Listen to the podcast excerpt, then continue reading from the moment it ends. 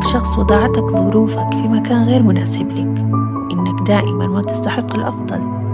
كثير جدا ما تردد ما لي حظ. ودائما ما نسمع منك طوال اليوم كلمة لو. لو إني كنت كذا لكنت في المكان الفلاني. هذه الحلقة موجهة لك. اسمعني بعقلك قبل أذنك. أنتم برفقتي. أنا وفاء مكي والحلقة السابعة بعنوان أنا ضحية. كانت لي صديقة جبرتها ظروفها على وضع غير مناسب لها تماما. فكنت كلما التقيت فيها أو جلسنا سوا كانت تحكي لي عن ظروفها وإنها تتمنى لو كانت في مكان أفضل حتى تحقق الكثير من طموحها. أو على الأقل تحقق جزء بسيط من الخطة اللي رسمتها لحياتها. كنت أسمع منها لأن الحديث أحيانا مريح نفسيا حتى لو لم يكن هناك حل. الفضفضة أوقات تفرغ الطاقة السلبية اللي بداخل الإنسان. انقطعت عنها فترة طويلة قرابة العام تقريبا. والتقيت بها في مكان فكان محور حديثنا ضغوط الحياة والظروف الصعبة اللي كانت تمر فيها. حقيقة تعاطفت معها جدا وجلست أفكر كيف إنه للإنسان إنه يعيش سنة كاملة أو أكثر نفس الضغط ونفس الألم النفسي. شيء مرهق حقيقة جدا. لأن هذه الضغوط بتمنعها من إنه تتطور في حياتها أو إنها تتقدم في حياتها بشكل صحي. فما كان مني أو من المحيط حولها بديهي إلا إنه نقدم لها بعض الحلول اللي تساعدها في العيش بشكل أفضل. حقيقة قدمنا لها كثير من الحلول المطروحة. لا أبالغ لو قلت بعضها جذري تماما. لكن فوجئت أنه لكل حل مطروح هنالك عذر مقابله. بمعنى أنه كل ما نقترح عليها مخرج لمشكلة ما مقابلها تماما بتصنع عذر. فوصلني شعور بداخلي إنه هي قد لا تريد الحلول ولا تريد أي مخرج لأنه هي متأقلمة تماما بوضعها. في الحياة عموما نقابل الكثير من الشخصيات ونتعامل مع العشرات من العقول والنفسيات. أتوقع أن هناك فئة من الناس تكيفوا تماما بوجود ضغوط أو صراعات يعيشوا فيها بحيث أنه لو انتهت هذه الصراعات ممكن أنهم يدخلوا في دوامة أخرى وهذا هو نمط الحياة المناسب لهم.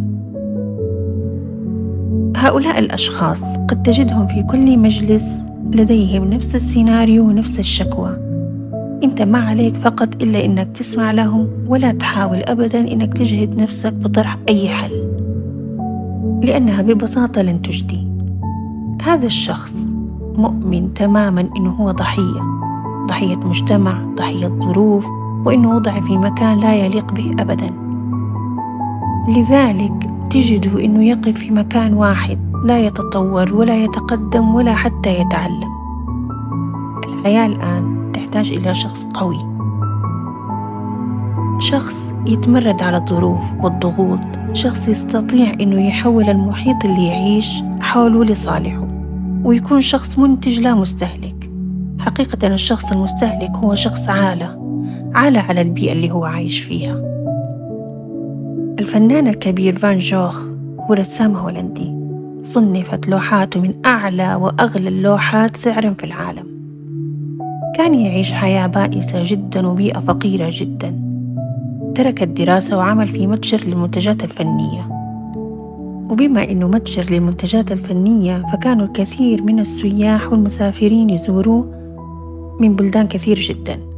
في هذه الأثناء فان جوخ تعلم اللغة الفرنسية والألمانية والإنجليزية. وقيل إنه من شدة فقره كان يحرق لوحاته حتى يحصل على الدفء في الشتاء. بالرغم من ذلك استمر في الرسم حتى وصلت لوحاته إلى ألفين لوحة فنية. قصة فان جوخ حقيقة قصة طويلة جدا وملهمة. بالرغم من صعوبة حياته ظل يمارس شغفه في الرسم. لم يستسلم لظروف ولم يصنف نفسه إنه هو ضحية مجتمع. أحيانا تصيبنا إحباطات تجعلنا متوقفين تماما عن التفكير. الصحيح إنك تعطي نفسك مساحة من استيعاب الإحباط حتى تستطيع أنك تتعامل معه بشكل صحيح. على سبيل المثال بيتهوفن. مؤلف سيمفونيات ومقطوعات موسيقية شهير جدا. بيتهوفن بعد ما ألف السيمفونية الثالثة ولاقت شعبية كبيرة جدا في ذلك الوقت اللي كان يعيش فيه عظمة أعماله الخالدة. أصيب بالصمم. في رسالة بعثها لصديقه كان يقول فيها لابد لي من الإقرار بأني أعيش حياة بائسة للغاية. فقد امتنعت عن الحضور للمناسبات الاجتماعية لعامين لأنه يستحيل علي إخبار الناس بأني أصم. بالرغم من ذلك ألف في هذه الفترة ست سيمفونيات وهو أصم. الموسيقى في خلفية الحلقة الآن وضعتها لكم هي سيمفونية ضوء القمر. تخيلوا روعة هذه الموسيقى من شخص لا يسمع. هو لم يستسلم ولم يصنف نفسه إنه قليل حظ. في النهاية نحن لم نصنع ظروفنا ولا المحيط اللي نعيش فيه. لكن نستطيع إن نغير كل شيء حولنا لصالحنا. نحن فقط لا نرى جيدا. لو اتضحت الرؤية لاختلفت المعايير.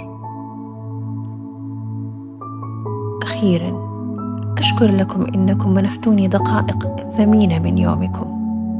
دمتم بود.